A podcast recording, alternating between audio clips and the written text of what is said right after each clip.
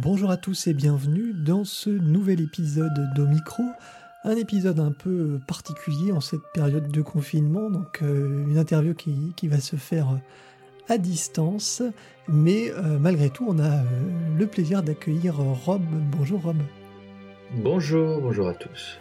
Alors, au programme aujourd'hui, alors l'actualité cinéma est, un peu en berne, mais malgré tout, le monde des séries lui continue euh, continue à vivre et même à bien vivre en ce moment, hein, puisque euh, en cette période de, confinement, euh, tout le monde est branché sur.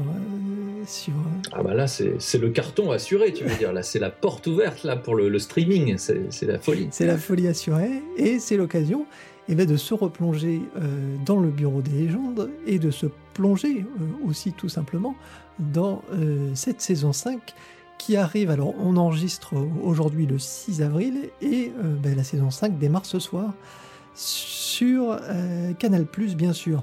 Alors, juste avant de commencer cet entretien qui reviendra sur euh, ben, tout ton travail, Rob, sur, sur le Bureau des légendes et puis, et puis ces cinq saisons, hein, ça représente un, un, travail quand même assez, assez conséquent. On, rappelle que euh, si vous ne connaissez pas la série, vous pouvez retrouver euh, les premières saisons euh, sur, sur canalplus.fr ou Canal Play, je ne sais plus exactement. MyCanal, ça s'appelle. Voilà, MyCanal, oui, c'est ça. Et euh, il me semble que, en tout cas, ce qui est sûr, c'est que la première saison euh, est disponible euh, gratuitement, donc vous pouvez vous plonger déjà dans une saison entière. Et puis, et puis ensuite, il me semble que l'idée était quand même de laisser disponible aussi les suivantes, donc je sais pas. Ouais, je crois, je crois que c'est ça. Je crois que les quatre premières saisons sont, effectivement gratuites. Hein, pour euh, mieux attirer les chalands vers la cinquième saison qui sort aujourd'hui. vers la cinquième saison qui, qui sort aujourd'hui. Alors si tu veux bien, Rob, plutôt que euh, de parler tout de suite de la saison 5, eh ben, euh, un peu reprendre tout depuis le début et puis ben, nous raconter ce, ton travail sur, sur le Bureau des légendes, comment déjà tu es arrivé dans cette aventure hein, qui a été donc pensée par, par Eric Rochant. comment toi tu as débarqué dans, dans le Bureau des légendes? Bah, c'est une longue histoire en fait, hein, puisqu'on se rend compte dans ce genre de, d'aventure. En fait, ça a commencé il y a six ans, puisque c'est la cinquième saison, donc le temps de travailler. Donc euh, notre première entrevue avec Eric Rochant a eu lieu il y a six ans. Donc c'est marrant de se souvenir de ce genre de choses. C'est un peu comme se souvenir des débuts d'une histoire d'amour. Hein. On a une image un peu euh, un peu floue, un peu euh, peut-être on idéalise un peu les débuts, je sais pas. Enfin, en tout cas, toujours est-il que Eric m'a contacté parce qu'il avait entendu parler de moi à travers Leila Marakchi, euh, pour qui j'avais composé la musique de Rock de Casbah, son deuxième long métrage. Et euh, voilà, Eric a pensé à moi pour euh, donc ce qui deviendrait le Bureau des légendes. C'était assez étrange parce que dans notre première entrevue, il m'a fait écouter beaucoup de musique électronique minimale. je ne saurais même pas, je connais pas les mots précis pour définir cette musique tellement c'est une musique qui était assez éloignée de mes influences, mais voilà des sortes de, techno ambiante hollandaise ou allemande avec des, des, des sons très froids, voilà une électronique très moderne, très froide. Et c'est vrai que c'était pas du tout mon univers, euh, c'est pas du tout ma couleur.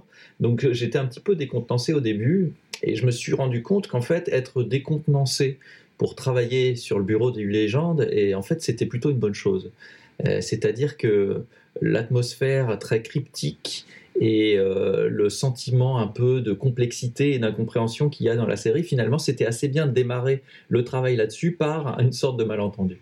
Bon, ça évidemment, je le dis aujourd'hui, mais euh, à l'époque, euh, j'étais plus euh, circonspect. Et en tout cas, donc ça m'a forcé à essayer de comprendre ce que me demandait Eric et de voir où il voulait m'amener. Et je pense qu'en fait, son intuition, qui était assez juste, était de choisir, donc moi, compositeur, disons plus, plus romantique, peut-être plus mélodiste, m'amener sur un terrain électronique froid, finalement, ça m'a forcé à, à comment dire faire une musique hybride qui aille chercher des influences donc aussi bien dans des choses très euh, euh, minimales, répétitives, euh, glaciales et en insufflant voilà ce qui m'est plus personnel, ma musique à moi voilà donc ça c'est les débuts de l'histoire. Alors après, évidemment, bah, il s'est passé plein de choses, quoi. il y a eu toutes les saisons, il y a eu tout ça. Alors il y avait ce, challenge déjà euh, de découvrir un, nouvel univers et puis euh, ce scénario, cette, histoire atypique, euh, déjà dans le, paysage des séries et puis encore plus spécifiquement dans le paysage des séries, françaises, c'était vraiment un projet très ambitieux pour Canal.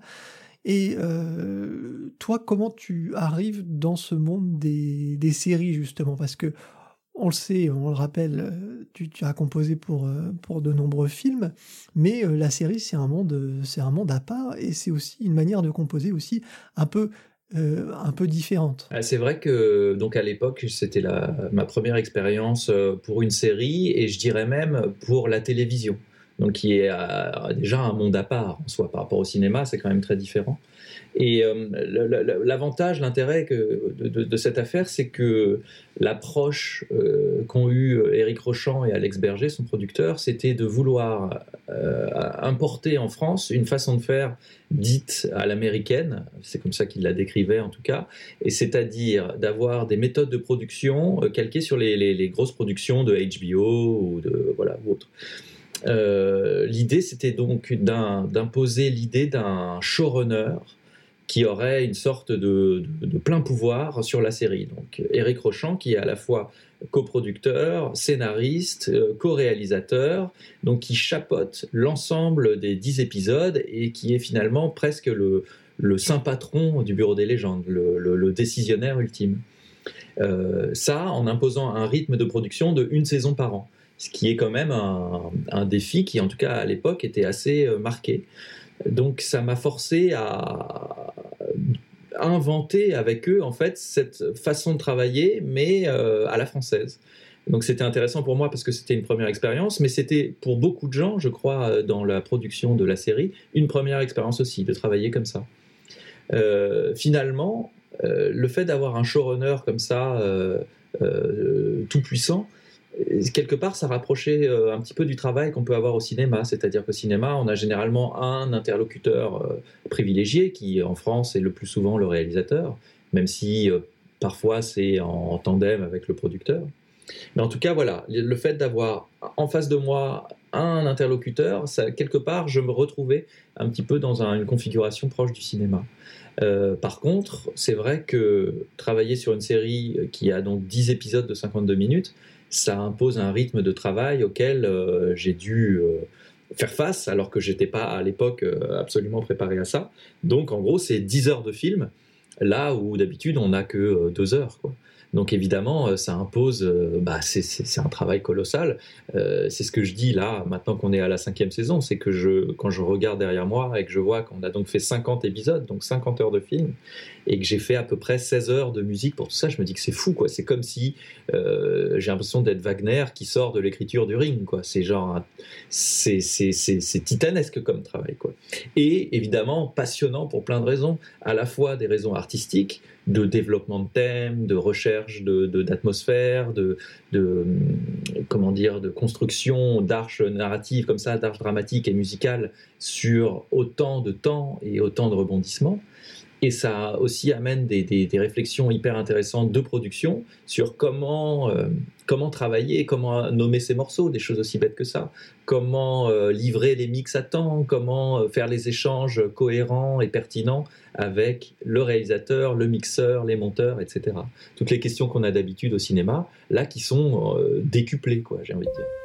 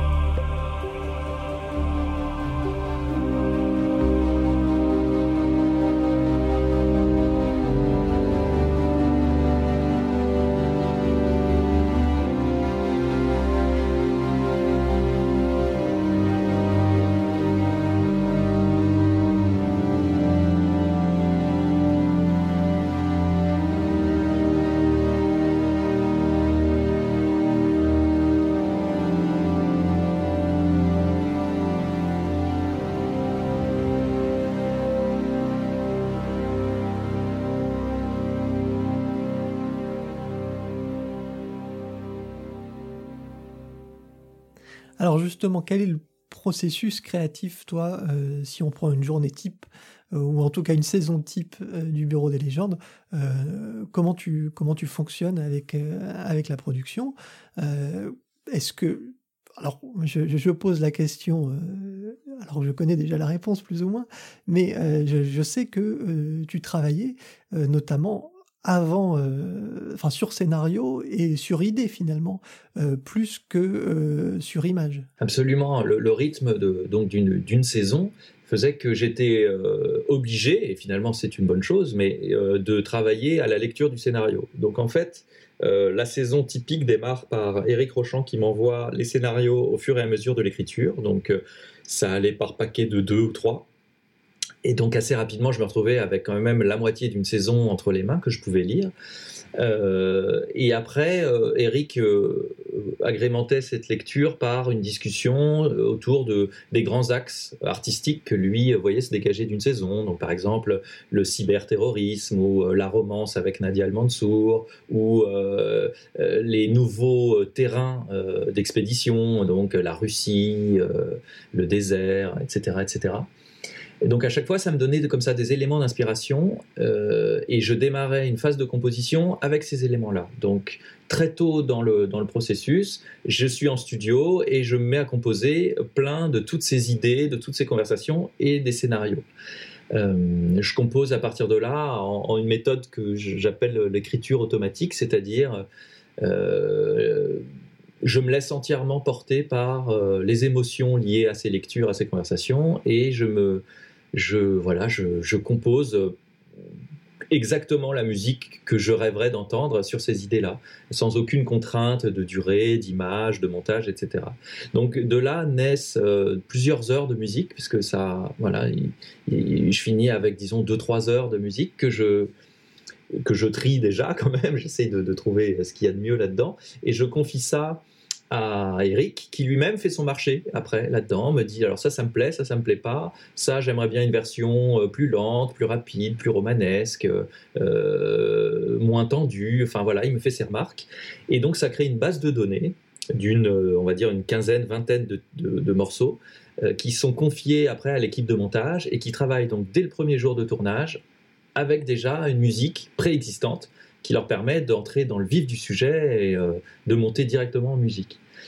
la production va tellement vite à partir de là qu'en fait, on est obligé de faire ça. Si on ne faisait pas ça, ça, ne fonctionnerait pas. On, perdrait du temps à devoir remplacer des thèmes, par exemple, ce qui est un, processus euh, plus classique. Euh, là, en quelque sorte, on est dès le premier jour voilà, dans, le bain de la création musicale. Ce qui change pour moi par rapport à d'habitude, c'est que c'est Eric et ses monteurs euh, et notamment Pascal Fenouillet, la, chef monteuse sur le projet, c'est eux qui choisissent les morceaux et qui les placent sur les images telles que eux les imaginent. C'est pas moi qui dis voilà pour cette séquence je propose cette musique. C'est eux-mêmes qui vont aller faire un premier tri. Euh, c'est assez différent évidemment puisque d'habitude euh, c'est vrai qu'on me livre plutôt des séquences et voilà je travaille directement à l'image. Or là non voilà c'est eux qui s'accaparent cette base de données que j'ai créée en amont et qui eux-mêmes la placent euh, sur le film.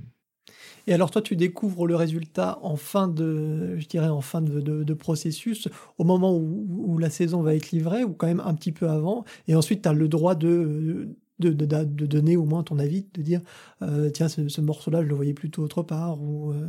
oh, bah, Bien sûr, euh, non, non, je, découvre quand même assez rapidement le résultat. On, me livre un premier montage et puis on discute du, du, résultat. Bon, il se trouve que je pense qu'on est assez synchro avec Eric et que j'ai presque jamais eu à discuter de ses choix. En revanche, il y a toujours des notes, des choses à améliorer, euh, les durées qu'il faut adapter, euh, ou euh, faire varier un peu le thème, ou voilà, faire une orchestration un peu différente.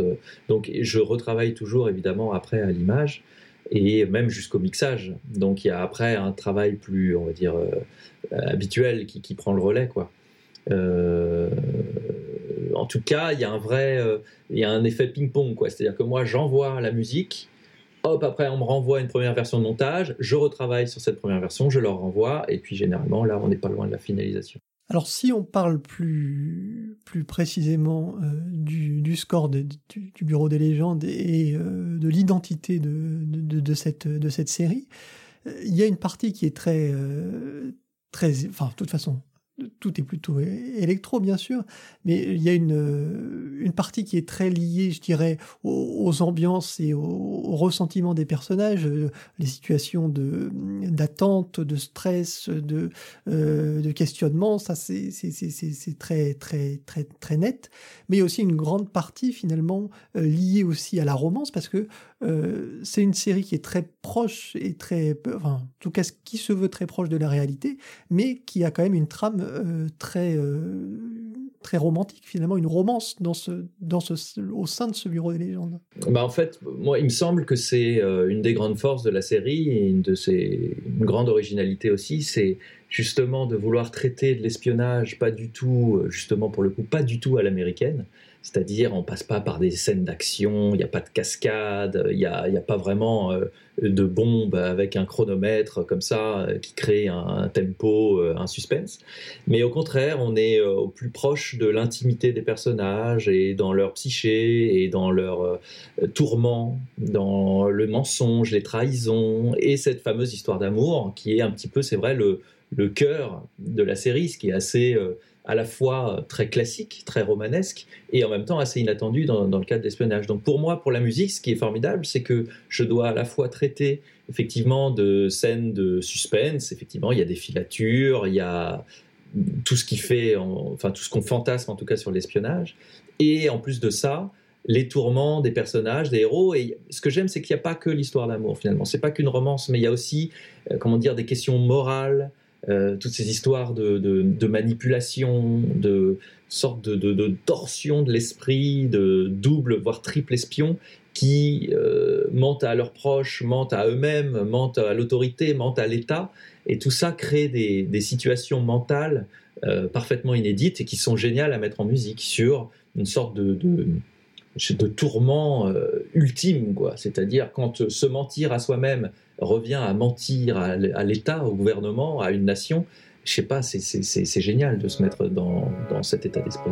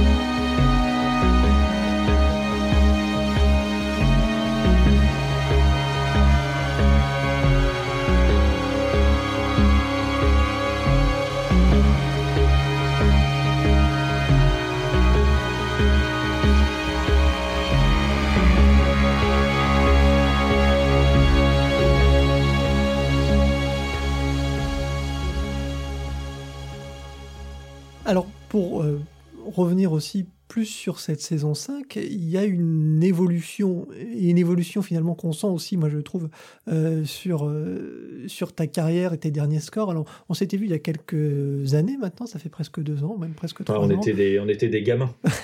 Mais c'était sur, euh, sur Planétarium. Et moi, c'était une BO que j'avais beaucoup, beaucoup apprécié. Et j'avais noté ton l'apport orchestral qui était à l'époque, euh, dans tes compositions, quelque chose euh, d'assez euh, d'assez neuf. On, voyait, généralement, c'était quand même plus tourné vers l'électronique. Et là, dans cette saison 5, il y a cette, cet apport orchestral qui avait peut-être pas aussi dans les saisons précédentes et qui donne aussi une nouvelle couleur à, l'ensemble du au score finalement. Mhm.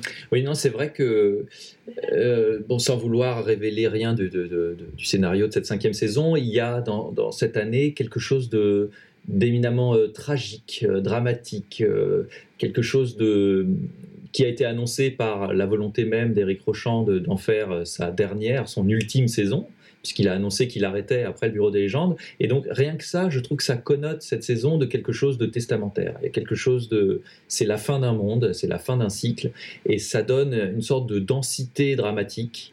Euh, voilà qu'on retrouve au scénario euh, il y a voilà c'est la, c'est la fin d'un cycle quoi et donc j'avais envie de marquer ça par quelque chose de disons de d'opératique on va dire de grandiose quelque chose de sur le destin, sur le destin d'un héros, d'un personnage, d'un caractère. Euh, et avec Eric, on a eu l'envie euh, commune d'orchestrer de, la musique du Bureau des légendes. Donc il y a beaucoup de thèmes qui sont repris euh, des saisons précédentes, il y a aussi des nouveaux thèmes, mais qui sont relus, réinterprétés, arrangés avec des quatuors, il y a du grand orchestre, il y a beaucoup de cordes. Et finalement, je trouve que ça donne un caractère presque mythologique à ces personnages. Et je trouve que c'est, c'est, la force justement d'une série par rapport à, une fiction de long métrage, c'est que le fait d'avoir vécu ces aventures pendant cinq ans, ça transforme. C'est, on est au-delà du personnage de fiction. Quoi. Là, maintenant, ça devient vraiment. C'est mythologique. Euh, Malotru, ça devient un, héros. Euh, je sais pas, c'est Hercule. Quoi. C'est comme s'il avait traversé euh, euh, mille affres, c'est voilà, ça me donne ce sentiment-là, et je trouve que la part orchestrale va dans ce sens-là. Ça, ça rend quelque chose d'intemporel, alors que c'est une série qui est particulièrement contemporaine, très réaliste, comme on l'a dit. Bah, tout d'un coup, là, on sort du temps et on voilà, on va vers quelque chose d'éternel. Pour moi, c'est ce que fait l'orchestre. Et c'est vrai que L'orchestre, euh, moi, j'ai pas fait le conservatoire, euh, je suis euh, plus ou moins autodidacte en écriture, mais c'est justement ce que j'aime dans mon approche de, l'orchestre, c'est que pour moi, c'est un instrument comme les autres.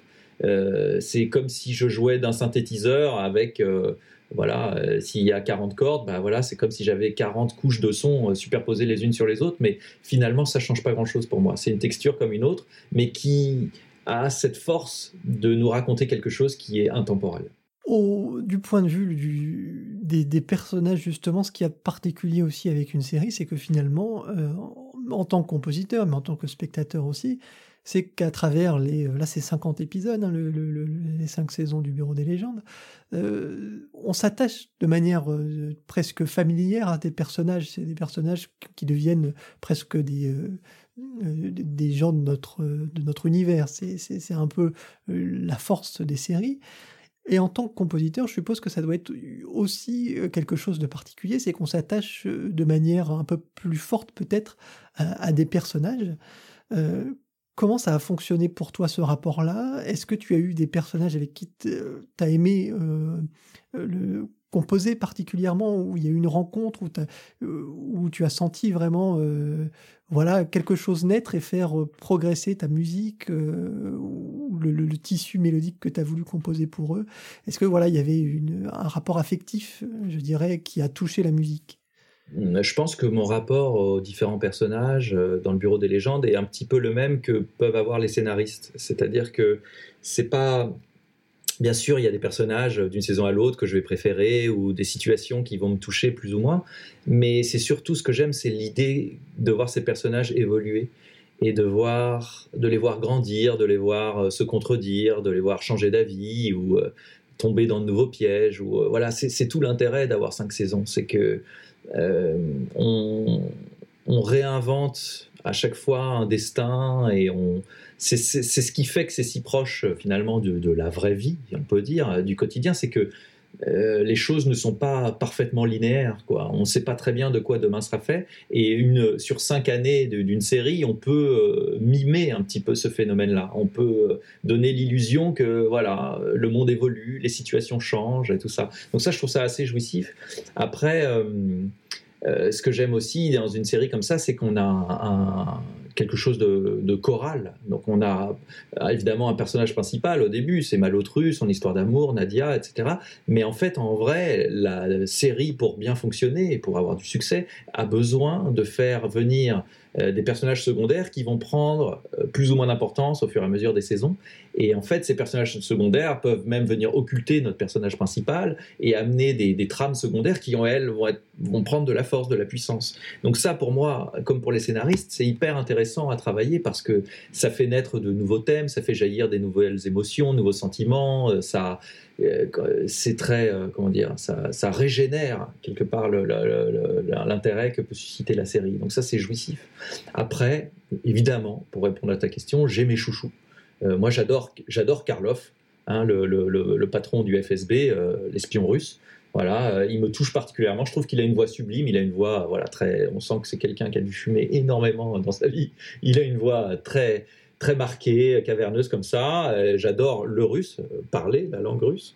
Et donc ce personnage me touche beaucoup et vous verrez que dans la saison 5, voilà, c'est un personnage qui est, vraiment formidable. Alors justement, dans les thématiques, tu parles de la, Russie euh, ici. Euh, il y a aussi, bien sûr, une grande partie de l'action qui se passe euh, au Moyen-Orient, au Maghreb, il y a la Russie.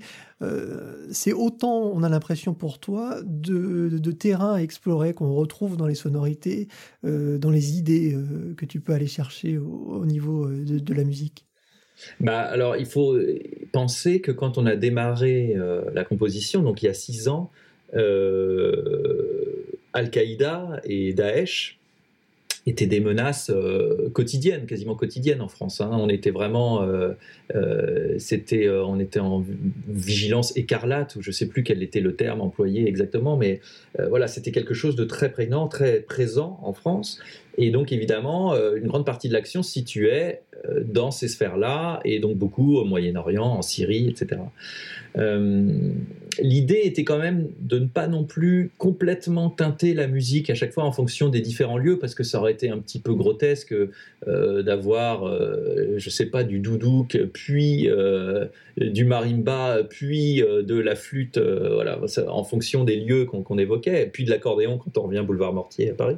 Ça aurait été un petit peu ridicule, évidemment, mais il y avait l'idée, en fait, qu'on était à chaque fois dans des mondes qui sont à la fois des mondes inconnus et en même temps des mondes que on va pénétrer, euh, puisque en espionnage, euh, on intègre et on va dans l'intimité de ces nouveaux mondes. Donc ça, évidemment, euh, pour un musicien, c'est passionnant, quoi, d'essayer de suggérer à la fois l'idée qu'on peut avoir d'un nouveau terrain, et en même temps, c'est une idée qui est fantasmée, quoi. C'est pas forcément une idée réelle, quoi. Si, si toi, de ton côté, tu te retourne un peu, tu, fais une rétrospective de ces cinq, de ces, cinq ans euh, sur le bureau des légendes. Est-ce que euh, tu euh, sens une évolution au niveau de ton écriture? Parce que justement, ça aussi, c'est peut-être aussi un peu un exercice inédit en tant que, que compositeur, c'est pouvoir se, se, juger un peu. Et est-ce que toi, par exemple, tu, tu, tu, vois une évolution, tu te dis, ah bah tiens, ça, j'aurais pas écrit ça comme ça aujourd'hui. Euh, quand tu, enfin, je sais pas d'ailleurs si tu replonges euh, dans, dans, dans, les scores ou dans certains épisodes, euh, voilà comment ça se comment ça se passe. Quel regard toi tu as sur ces cinq années particulièrement? Ce qui est intéressant, c'est qu'en fait, je, je, replonge forcément dans les scores précédents puisque d'une année à l'autre, Eric a envie de réutiliser parfois certains thèmes, certains morceaux. Donc là, même pour la saison 5, il a été repioché dans des morceaux de la saison 1. Donc pour moi, c'est vrai que c'est assez intrigant euh, d'entendre une composition que j'ai faite il y a 5 ou 6 ans et euh, de la redécouvrir avec un forcément mon regard qui change puisque moi euh, voilà j'ai vieilli tout simplement. Mon oreille a changé mes façons de travailler mes façons d'enregistrer. Tes goûts peut-être aussi oui. Mes goûts et puis j'ai même changé de studio. Donc en quelque sorte le son déjà est différent euh, après, euh, j'ai une approche qui est tout le temps un petit peu euh, la même, quelle que soit l'œuvre à laquelle je m'attaque, c'est que j'essaye d'insuffler le plus possible de moi-même. C'est toujours très personnel ce que je fais. Je, il est rare, voire je suis pas sûr de l'avoir déjà refait, que, que je singe quelque chose. Je fais pas à la manière de. Donc en fait je ne me trahis pas vraiment. Quand je compose pour le Bureau des légendes, c'est pas différent de quand je compose pour Planétarium. Et euh, donc réécouter quelque chose que j'ai fait il y a cinq ans, finalement, je me reconnais. Quoi. Je sais que c'est moi et je ressens toujours mon cœur, disons, n'a pas changé, même si mes, mes goûts ont peut-être un peu évolué. Et donc j'arrive toujours à reprendre mes vêtements d'il y a 5 ans et à les reporter. Et alors j'ai envie toujours de retravailler un peu la sonorité, ou je change un peu le thème, je réarrange, mais j'ai jamais l'impression que c'est quelque chose qui, est, qui ne m'appartient plus. quoi. Euh, j'arrive toujours à, retrouver mes marques. En revanche, c'était un vrai défi pour cette cinquième saison euh, d'amener cette part dramatique, d'une part avec l'orchestre, et aussi d'amener euh, une envie de nouveauté, quoi, quelque chose de euh, Eric arrêtait pas de me dire il faut saison 5 iser euh, ce morceau. Donc il reprenait un morceau de la saison 1 et puis il fallait que je trouve un moyen de dire voilà quelle va être la couleur de cette cinquième saison, qu'est-ce qui va donner au spectateur euh, la sensation que certes il connaît ce thème, mais c'est dans des situations nouvelles et c'est avec un nouvel appétit. Tu, parles de, de nouveautés et de faire des, nouveaux thèmes pour cette cinquième saison, de, reprendre des, anciens thèmes, les, réactualiser. Il y a aussi une, chose importante euh, dans cette cinquième saison, en tout cas qu'on notera nous forcément euh, spectateurs, c'est l'arrivée euh, de Jacques Audiard pour les, deux derniers épisodes. Comment, euh, comment ça s'est passé? Alors, je suppose que euh, c'est Eric Rochant qui a continué de superviser, superviser euh, l'ensemble, mais est-ce que toi, tu as eu un, rapport, un, dialogue avec lui pour, pour ta musique, justement? Bah, Figure-toi que pour la, première fois en 5 ans, en 5 saisons, en 50 épisodes, en fait, non, Eric Rochant a totalement délégué, en fait, le la réalisation et la supervision à Jacques. Donc en cinq ans, il y a, évidemment, il y a eu plein de différents réalisateurs et auxquels je n'ai jamais eu affaire. Donc à chaque fois, d'habitude, c'est toujours, euh, peu importe que ce soit euh, Elie Cisterne ou, ou Leila Marakchi, euh, euh, c'était toujours Eric Rochant qui euh, me demandait la musique, qui travaillait la musique, avec qui je, dialoguais. Donc pour la première fois, là, Eric s'est totalement effacé. Il m'a dit, ah là, je vous laisse, je vous laisse tous les deux, démerde-toi, démerde-toi avec Odia. Et euh, donc c'est ce qui s'est passé. Donc nous avons évidemment échangé avec Jacques, discuté de, voilà, de ces deux épisodes qui sont évidemment très particulier puisqu'il a euh, donc écrit le scénario, euh, réalisé, monté, euh, voilà. Donc c'est un petit peu comme si c'était, puisqu'il y a deux épisodes, deux heures de film, c'est comme si le, Bureau des légendes se terminait par un film de Jacques Audiard. donc évidemment, on connaît bien son cinéma. On voit que c'est un réalisateur qui a fait ses preuves. Hein. Je pense qu'il s'en sort assez, il s'en sort assez bien. Il a un style qui est évidemment très marqué. Il a des sortes de signatures un ton très particulier, euh, voilà, quelque chose de très noir euh, et euh, très sensible à la fois. et il m'a demandé une musique. lui, pour le coup, le fait que je lui livre une musique et qu'il la colle sur les images, ça marchait pas du tout pour lui. Ça. Donc, on a vraiment retravaillé en partant de zéro. Donc, j'ai composé une musique exprès pour les deux derniers épisodes, qui n'est utilisée que là. Euh, évidemment, qui est dans la continuité du reste, puisqu'il fallait pas non plus que ça, se, que ça détonne complètement, ça, aurait ça n'aurait eu aucun sens. Mais en tout cas, j'ai dû euh, m'adapter à son rythme, à son écriture et à son style, ce qui était passionnant, puisque c'était très différent de ce qu'on faisait avec, euh, avec Eric. C'est pas du tout la même utilisation de la musique, c'est pas les mêmes durées, c'est pas la même orchestration. J'y étais un peu préparé, puisqu'on avait commencé en fait la saison 5 en travaillant avec Jacques. Donc je savais euh, dès le début comment ça devrait finir. Et c'est comme ça aussi que j'ai eu l'intuition qu'il fallait une musique plus orchestrale. C'est quand j'ai compris que pour, euh, pour Jacques Audiard, il faudrait une musique presque euh, exclusivement orchestrée. Et donc c'est comme ça que j'ai eu l'idée de faire rentrer l'orchestre petit à petit au fur et à mesure des épisodes pour finir en apothéose. voilà, finir en apothéose à la fin avec des morceaux entièrement orchestrés.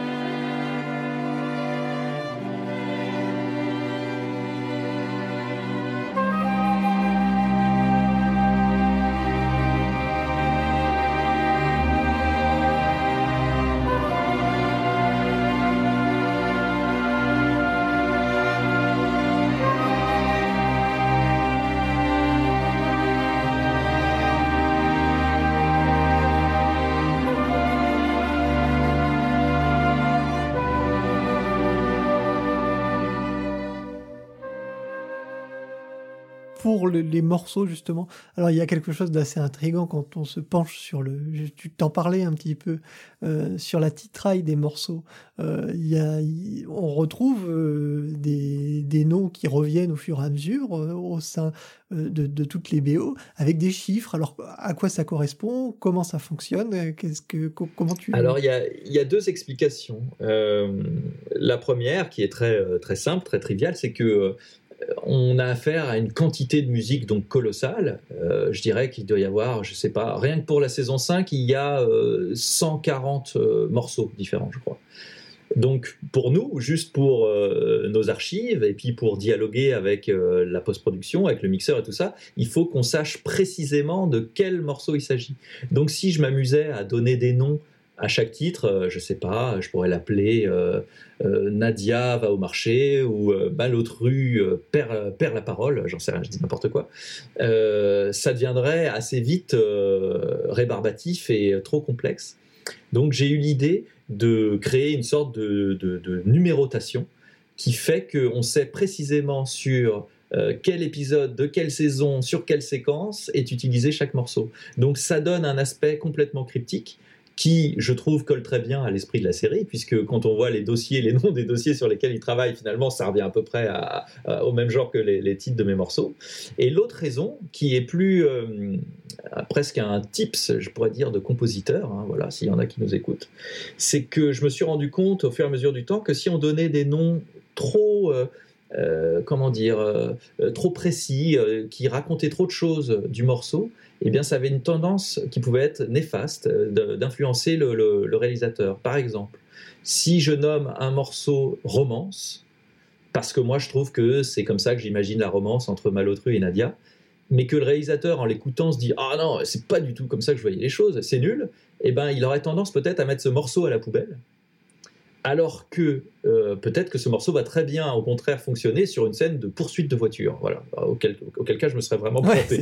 mais euh, ça peut arriver, ça peut arriver. Et mais ce serait dommage de le mettre à la poubelle ce morceau puisqu'il va si bien sur cette euh, poursuite de voiture. Donc si je donne à ce morceau un titre générique, comme je l'ai fait, par exemple Research ou Inform ou voilà, je sais plus ce que j'ai inventé, Strat, voilà, avec à chaque fois un numéro associé. Finalement, ça donne euh, la liberté au réalisateur ou à moi-même de considérer ce morceau comme potentiellement un score pour n'importe quelle scène.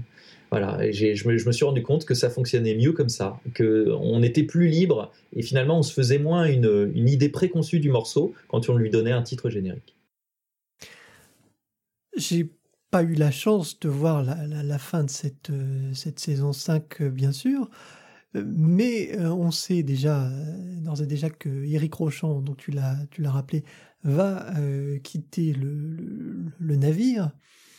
Est-ce qu'il il y aura des saisons 6, saison 7, saison 8 Sûrement, en tout cas, la porte est ouverte.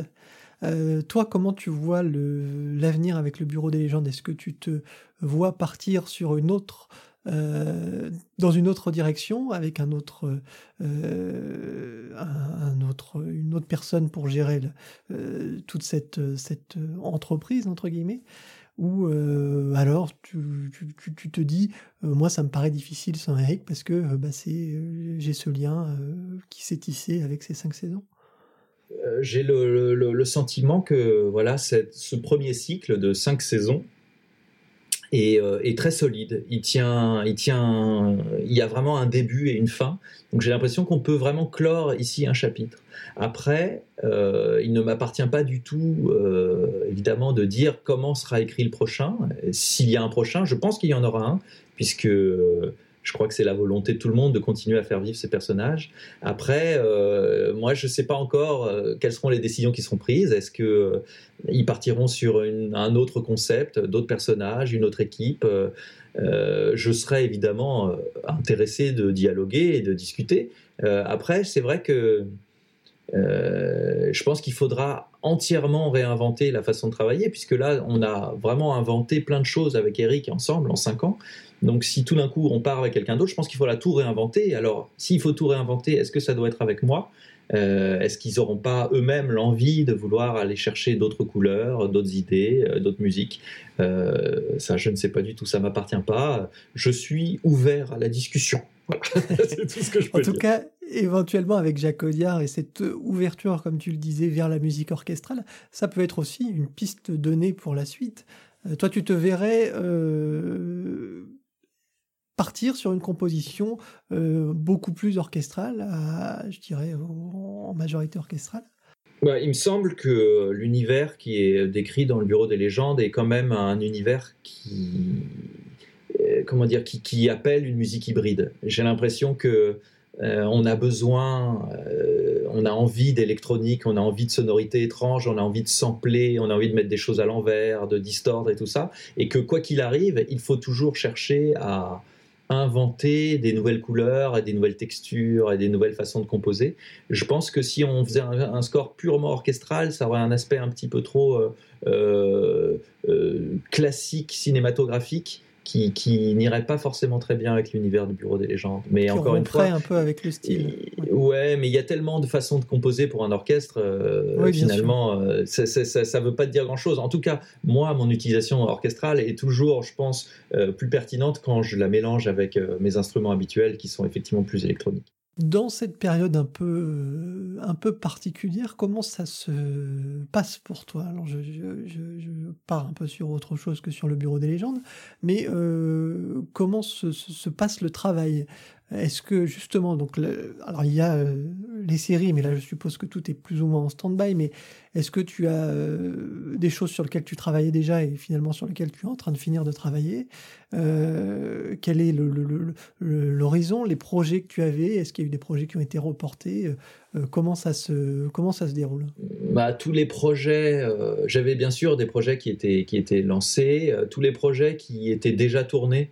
Euh, se maintiennent, c'est-à-dire qu'on arrive à travailler encore le montage, euh, le mixage, la post-production malgré le confinement. Par contre, c'est vrai que tous les projets qui étaient soit en cours de tournage, soit pas encore tournés, ça, c'est des projets qui sont euh, évidemment décalés, voilà, remis à un peu plus tard, quand on sera sorti de cette situation. moi, je profite de ce temps pour composer, on va dire, revenir à la source de la composition. Donc, j'ai mon piano chez moi, quelques flûtes, voilà. Donc je repars euh, en introspection, on va dire, de composition. Euh, je suis pas encore retourné au studio, voilà, depuis euh, depuis le début du confinement, par prudence et aussi par intérêt pour, on va dire, l'aspect expérimental. Et je dis ça à l'échelle d'une vie de, voilà, de, ce moment euh, collectif, à savoir voilà, comment réinventer euh, une façon de vivre quand on est confiné. Donc euh, à l'échelle familiale, bien sûr, je suis avec mes enfants, ma femme, voilà, dans notre foyer, on réinvente notre quotidien, et à l'échelle nationale et à l'échelle mondiale. Voilà, je pense que on cherche tous à comprendre un peu ce qui se passe et à agir du mieux possible, à essayer d'être bien à notre place, presque citoyenne. Euh, et donc pour le moment, ça, ça se fait pour moi euh, sans le studio. Euh, voilà, j'essaye de, vivre ce que j'ai à vivre loin du studio, en sachant que je pense que je vais devoir y retourner la semaine prochaine parce qu'il va falloir commencer à livrer des musiques et je peux pas non plus rester loin du studio si longtemps. Et en plus, je ne le veux pas puisque c'est un des endroits où je me sens le mieux sur Terre. Et c'est l'occasion peut-être de repartir sur des projets plus personnels, des, éventuellement des, albums solo, des choses qui, ont, euh, qui sont un petit peu en dehors de la musique de film, de la musique à l'image euh, J'avoue que ça fait maintenant une dizaine d'années, je crois, que je travaille pour, euh, pour le, cinéma et les séries et les documentaires. Et j'ai trouvé dans cette forme d'expression un vrai terrain de jeu et d'expression qui me va parfaitement. C'est vraiment sans aucune nostalgie que je repense au projet solo, au projet purement discographique. Euh, je suis très bien à ma place de compositeur pour l'image, je crois. Et euh, j'étais plus en difficulté quand je devais passer à la radio, faire des concerts ou chanter mes chansons. Finalement, je me sentais euh, plus incompris et voire un peu rejeté Je le dis euh, sans amertume, mais euh, parce que j'aime sans doute aussi jouer avec cette idée de l'artiste maudit. Mais c'est vrai que je pense que j'avais pas vraiment ma place à la radio, par exemple.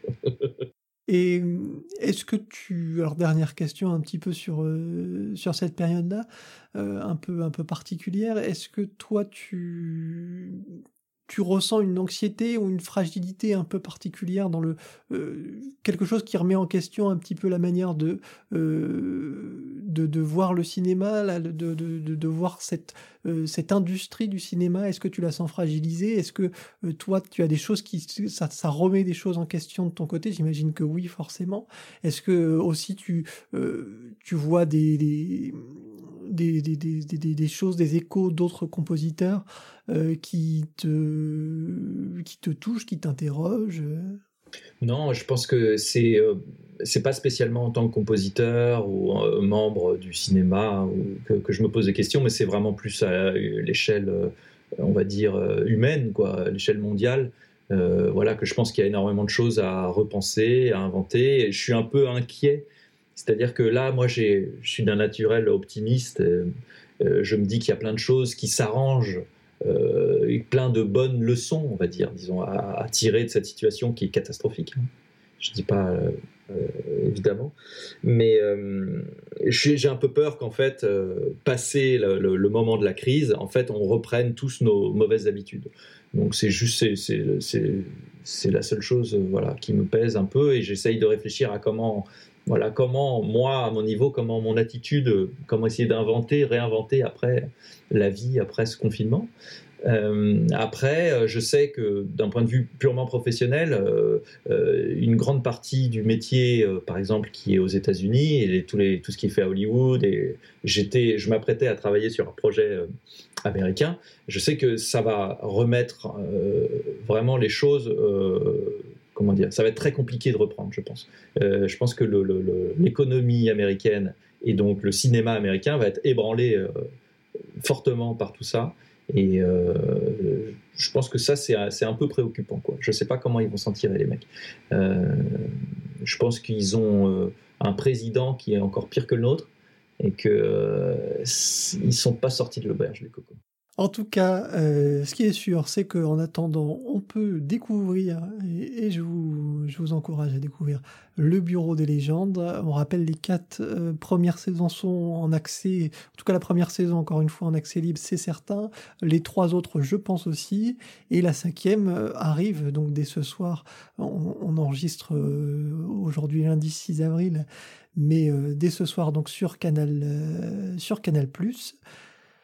Rob, je te remercie pour, euh, ben, pour le temps que tu, tu, nous as accordé pour parler euh, de, de ce travail qui, qui représente ben, une, une, grosse quand même partie de, de, ces dernières années pour toi. Et de, ma vie, c'est une partie de ma vie.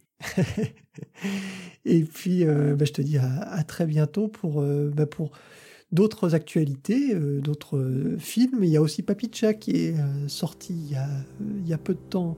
En, ouais, qui fait une belle carrière en festival partout dans le monde. Et, ouais. et bah, qui, qui, aurait mérité aussi d'en parler, mais ce sera pour, une prochaine fois. pour une prochaine fois. Mais, mais je vous invite aussi à, à, découvrir le film. Et puis, et bien, on te dit à, à très bientôt. Merci. À très bientôt. Merci beaucoup.